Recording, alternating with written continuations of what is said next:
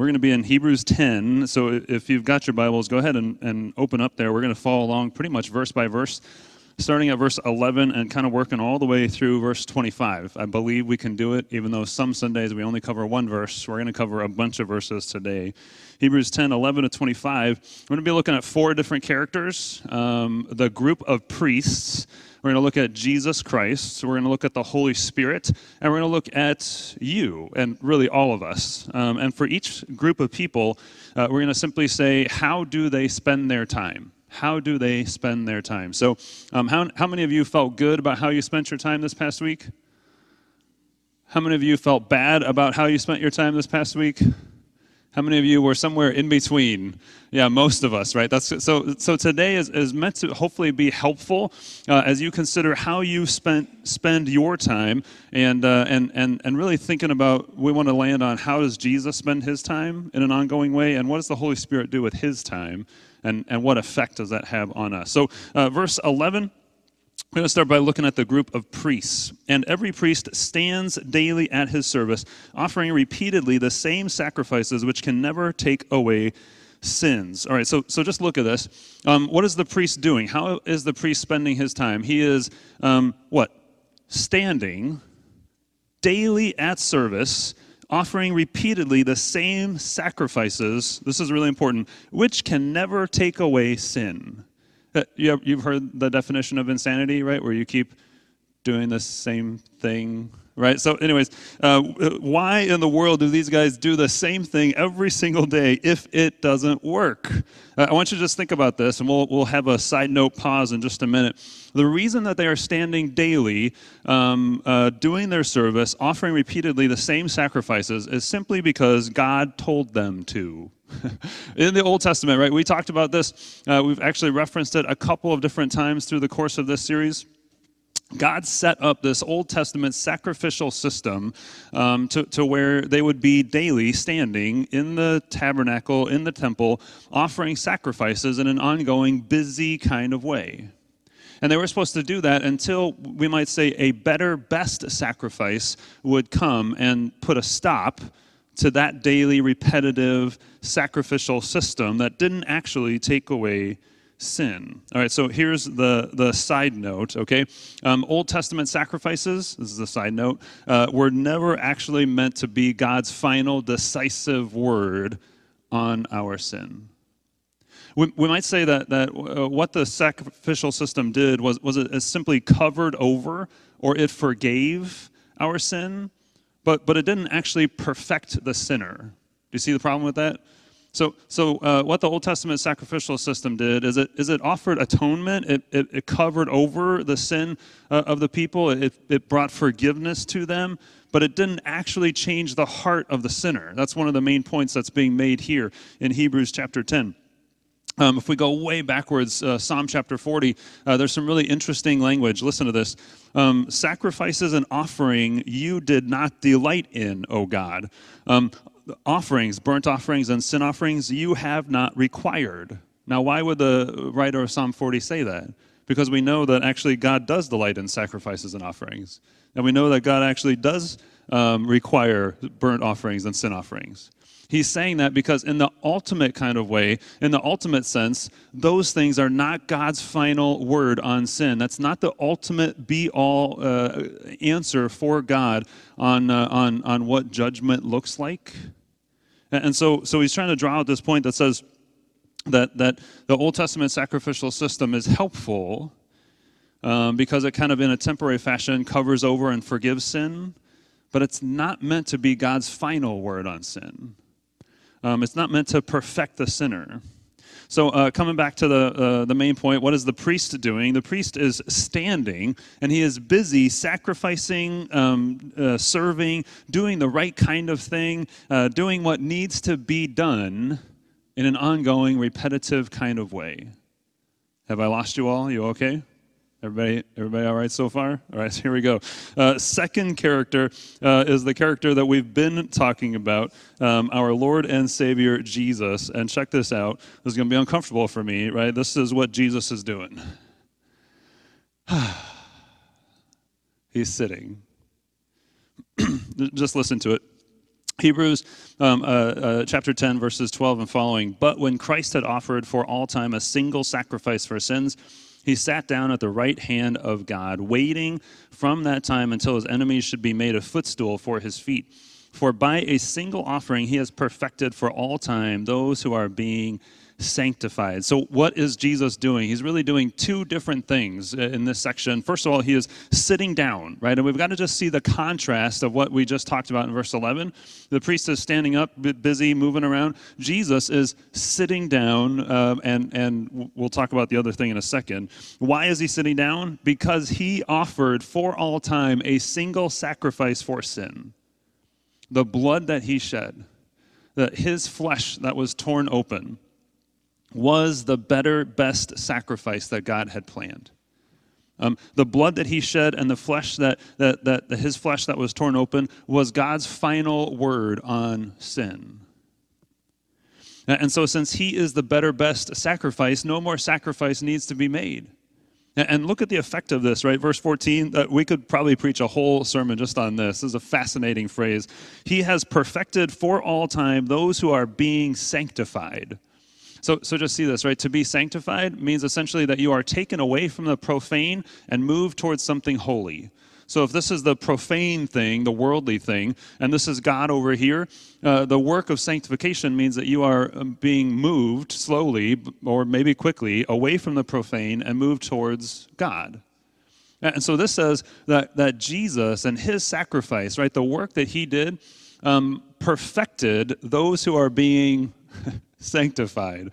Uh, the word perfected there means complete, um, uh, accomplished, right? So, so the sense is that Jesus and his sacrifice accomplished everything that needed to be accomplished for you to be connected to God. And, and so, because that work was done, because that work was finished, because he said it is finished on the cross, Jesus can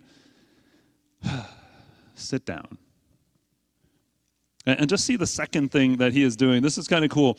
Um, uh, Jesus is actually, I would say, waiting. How weird is that? That Jesus is waiting. Do you see the language that's there? He is waiting for his enemies to, made a, to be made a footstool under his feet. Uh, in other words, Jesus is waiting to uh, what? Uh, kick his feet up maybe take off his shoes, his sandals. I guess he has sandals, probably, right? He's waiting to kick his feet up. When Jesus kicks his feet up, it means that Satan is rendered completely powerless, 100% ineffective. He can't trick you anymore. He can't lie to you anymore. Um, he, he, can't, he can't deceive you anymore. Um, when Jesus kicks his feet up, death is completely destroyed and eliminated, right? No more suffering, uh, no more struggle, no more pain, no more tears. Right, when Jesus kicks his feet up, the enemy is completely uh, abolished, completely eliminated, completely destroyed. And so Jesus, it says, is waiting for that. And I think that we probably are too. Amen. Oh man, we are waiting for that day when Jesus gets to kick his feet up on the enemies, right, and, and make his enemies his footstool. Now, why is Jesus waiting? Uh, why does he have to wait? I don't know. It doesn't tell us that. The whole point is hey, this is what Jesus is doing. He's sitting at the right hand of God because the sacrifice was made, and he is waiting for the ultimate day when he gets to kick his feet up because his enemies are completely eliminated. Here, here's the third character. Uh, the Holy Spirit is the third character. This is verse 15 and following. And the Holy Spirit also bears witness to us, for after saying, This is the covenant that I will make with them after those days, declares the Lord, I will put my law on their hearts and write them on their minds. And then he adds, I will remember their sins and their lawless deeds no more. Um, the Holy Spirit, what is the Holy Spirit doing with his time? Uh, he is bearing witness, right? Uh, to be a witness means that you see something or you hear something and you begin to speak about it to somebody else. So the Holy Spirit has seen something or heard something about Jesus or about God, and he is what? Speaking that to our hearts and to our minds. And, and he's speaking primarily, uh, according to Hebrews 10, two things, right? He, he's speaking God's law to us. Hey, um, here's God's best way to do life. That's what the Holy Spirit is speaking to our hearts and to our minds. This is, this is a life that would be God pleasing. And he's also speaking forgiveness to us. Um, uh, look at the language, right? That God won't even remember sins and lawless deeds that he won't even remember sins and lawless deeds anymore. So the Holy Spirit comes and he and he uh, he speaks God's law to us. Hey, this is the best way to do life. This is the most God pleasing way to do life. And he's also reminding us that Jesus is sitting, that no more sacrifice is being made. That that that that system is is is gone because Jesus made that ultimate, best, better sacrifice. And so you are absolutely 100% perfect. Look at your neighbor and say, I'm perfect. Don't take that too far. I know you can't do it, right? But look, that's because we've got our eyes where? On me and not on him, right? We're, we're, we're stuck in this process of being sanctified. And so it's really interesting, right? Because we should be able to look at our neighbors and say, I'm perfect, right? Because of what Jesus has done, because we've got our eyes on him and not on me anymore. And so that's the beautiful truth of what has happened, right? And see, uh, it's really helpful then to be looking at how other people um, use and spend their time because that then affects how I spend my time. I'll talk about that at the end in just a minute. The, the fourth character, uh, as I already mentioned, is you or me or the church in general, right? And, and there's actually five different things that I'm going to throw at you for how we should be spending our time. So if you were one of those that said, I don't like how I spent my time, right, then this is the moment for you to tune in and say, man, maybe I could do something different. Uh, or, or if you kind of had some moments where, man, I didn't really want to spend my time that way, this is the moment, right, where you can kind of say, here's five things, five suggestions for a different way to spend your time. First thing is, is merely a suggestion, not directly in the text. This is a, a step removed from it. I'm just telling you, this is like Pastor Dave making a conclusion based on Hebrews 10. First thing uh, that we should do, maybe how we should spend our time, is to simply what? Sit down. Just think about this. Um, the, the, the, this is the contrast between the priest and Jesus. Jesus comes and he is the better, best sacrifice. And so, how silly would it be for that priest to continue to stand up, being busy, um, doing the same sacrifice, the same service in an ongoing kind of way? If the priest does that, then he is essentially saying, hey, the work of Jesus is not enough. The work of Jesus is not sufficient. Um, it's not complete enough, and so I've got to continue to do something. And so it seems to me, right, just a suggestion that, that we should be a people that at least occasionally sit down and we just let the work of Jesus be sufficient. We just let the work of Jesus be enough right? Our sitting down occasionally, I'm not promoting laziness here, just to be clear, um, right? Uh, sitting down occasionally, oh man, that's a that's an ongoing witness and testimony that says, hey, I don't have to be in control. I don't have to be enough. My Jesus and His work is sufficient and enough. So, one way that we might spend our time is to simply sit down. Uh, another uh, suggestion, right, not directly in the text, uh, Pastor Dave making a conclusion based on what we see here, is to listen. I, I thought about saying sit down and shut up, but uh, we're going to say sit down and listen, right? It's just uh, uh, my children are here, so I didn't think that would be appropriate anyways, uh, sit down and listen, um, right? Um, I have a lot to say to my kids. And, um, and, and, and here's the deal um, if my kids aren't listening to what I have to say, does it matter that I'm talking? Just think about that, right? I mean, it's really important stuff in my view. Um, I have a lot of really important things to say, but my children don't always listen to me. And so if they don't listen to me, then it's essentially ineffective talking. Same thing in our relationship with the Holy Spirit. The Holy Spirit has incredible things to say to us. He's trying to speak to our hearts and to our minds the best way to do God's uh, to do life according to God's plan. He's trying to speak to us, hey, you are a forgiven, chosen child of God. You've been perfected by the sacrifice that Jesus made on the cross and in the empty tomb. Right? These are important things for the Holy Spirit to be speaking to our hearts and to our minds. But guess what? If we don't listen, then it doesn't really matter. And so we've got to be a people that are learning how to listen. to the Holy Spirit. Uh, ways that we should spend our time sit down, listen, and then we get back into the text. These are no longer Pastor Dave. This is God Almighty speaking through the writer of the book of Hebrews. Uh, verse 19 and following Therefore, brothers, since we have confidence to enter the holy places by the blood of Jesus, by the new and living way that he opened for us through the curtain, that is, through his flesh and since we have a great priest over the house of God, let us draw near with a true heart and full assurance of faith, with our hearts sprinkled clean from an evil conscience and our bodies washed with pure water. So, so the third thing that we should do is we should enter holy places confidently. Confidently.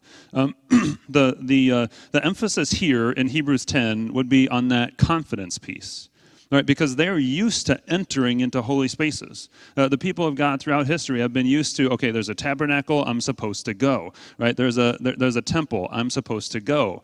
Um, there's uh, right. Uh, we aren't quite so enthusiastic about going into a tabernacle, temple, church, right? So, but we'll get there in a second, right? The the emphasis here is on the confidence piece because while they got to go, there was very often a what? A big curtain between them and the most holy place.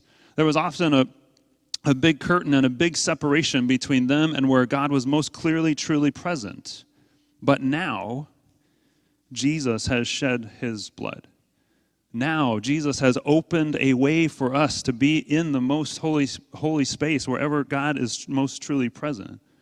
Now, God has cleansed our hearts. Now, God has washed away the sin and the filth. Now Jesus is sitting at the right hand of God the Father Almighty because he's done that work of perfecting you. And again, right, if we're looking at ourselves, no confidence, just fear, right? I'm not worthy. I shouldn't be in the presence of God. I don't deserve to be where he is. But if we're looking at him and what he's doing, what he has done, that's where our confidence comes from. So we need to be a people that enter holy places confidently. But, but I would say for us, uh, as I mentioned, the, the emphasis should really just be simply are we entering into holy spaces? It's a little bit similar to the sit down uh, comment or thought, but um, we've got to have places where we can get out of the busyness of life.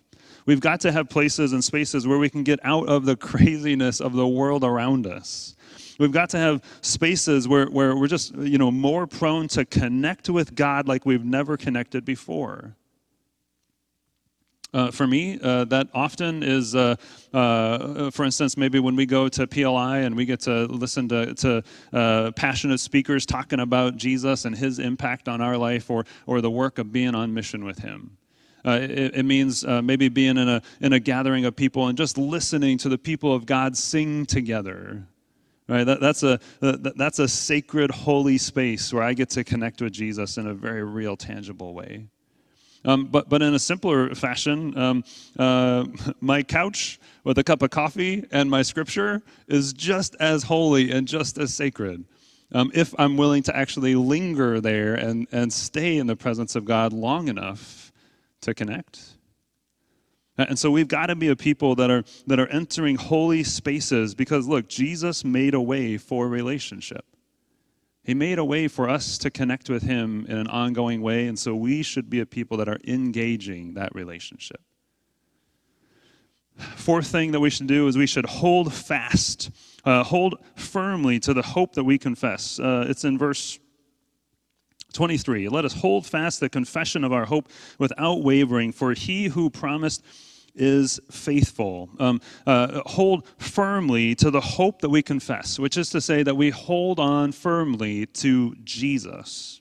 Right? Uh, hope is a certainty um, that something better is coming. Uh, hope is a certainty that, uh, that, that something better is ahead. It's not a vague wish, it's not a dream, it, it's a certainty, right? And the best certainty that we have is Jesus. The only certainty that we have, in fact, that things are going to get better is that we have a Jesus who's sitting, sitting at the right, seated. He's sitting on the right hand of God the Father Almighty, and he is going to someday what? Kick his feet up. And Satan's going to be rendered powerless, and death is going to be completely destroyed. And look, it, it hasn't happened yet, but if God spent you know, all of the Old Testament pointing to what Jesus was going to do, If he spent all of the, if he planned even before the foundation of time to send Jesus and be that perfect, better, best sacrifice, for me, that's enough to say, oh man, I know it's coming. My Jesus is going to kick up his feet, and, and it's going to get so much better. And so we've got to hold firmly onto that hope that we have in Jesus. Um, if we don't hold firmly onto Jesus, if we don't hold firmly onto that hope, that, then there, we're, we're likely uh, prone to two things. One would be hopelessness, and the other would be disappointment. because look, if we don't hold, hold firmly onto Jesus, um, the, and maybe we're starting to hold less firmly. Maybe we're uh, letting go of Jesus altogether. Then what is going to happen is the world is going to take Jesus out of our hands and plop something else in there. And we're going to start saying, oh, I can hope in that, whatever it might be for you. And, and that thing is going to disappoint uh, because nothing, nothing can make things better like Jesus. And so we've got to hold firmly to the hope that we confess. Uh, last thing, fifth thing that we should do is that we should stir up. Um, uh, this is a great word. You, I've, I've, talked about this before. before. Um, the word is to irritate or agitate. Uh, go ahead and look at a neighbor. Probably easier to say this and say, I'm going to irritate you. Exactly. Some of you say that all too willingly, and I'm sure, I am sure that some people are going to use that against me this coming week. Looking at them in the room. And, um, and, and, here's the deal, um, uh, uh, right? To stir up, to agitate, to irritate to something specific. Just see this. The writer of Hebrews uh, knows that that word could be maybe misused in families or in uh, working relationships. And so he doesn't say, hey, we stir one another up to politics. Hey, we stir one another up to social issues. Hey, we stir one another up to, to sports things. No, we stir one another up to what? Love and good works. We stir one another up to love, to, to, to love one another and to love Jesus like we've never loved before. And we stir one another up to good works, to embrace a moment, to embrace an opportunity, and to do good in the life of people around us. So be careful if you use that uh, and make sure that we are stirring one another up, that we are irritating and agitating one another onto love and to good works. Um, so we kind of uh, just come back to, to that thought of um, how, how did you spend your time this past week? And really, here's the thing, right? How are you going to spend your time this coming week? Um, how other people use their time affects how I use my time. Just think about the, the practicality of that for a second. Um, uh, if Krista does the dishes, then guess what? I don't have to do the dishes. I can go and do something else. I can use my time for something else. I would be silly if I went and I did the dishes immediately after she did them. She's usually a pretty good dishwasher, so I, I don't need to like redo or undo her work, right? I can go and do something else. The same way, um, if I'm doing the laundry, she doesn't, you know, she, she can spend her time doing something else. She doesn't need to uh, take all the clothes that I washed and folded and put away and take them out of the drawers and put them back in the washing machine and wash them all again because I'm a pretty good laundry washer. Thank you very much. so uh, just see this, right? It, it, would be silly if we went back and we tried to do the same thing again. So, so how other people use their time affects how I use my time. And so while I gave you five suggestions for how you can spend your time, my real hope for you is that you go back and you say, How is Jesus spending his time? What, how, how did he spend his time? How's he spending his time right now? How's he going to spend his time in the future? Because, guys, that impacts how we live our lives. And I hope that you'll go back and you'll say, How is the Holy Spirit spending his time? Because that impacts how we spend our time today. That's my real hope for you. Amen. Amen. Uh, let's pray. Uh, Jesus, uh, we thank you. Uh, you, you, you used your time in the most incredible way. Oh man, uh, you did so many incredible things while you were here. Uh, you, you, you are sitting at the right hand of God. And as strange as it seems, you are waiting, waiting for that final day, waiting to kick your feet up. Um, Holy Spirit, we thank you for your ongoing work, the way that you use your time in an ongoing way. Oh, man, give us ears to listen. Give us hearts to respond.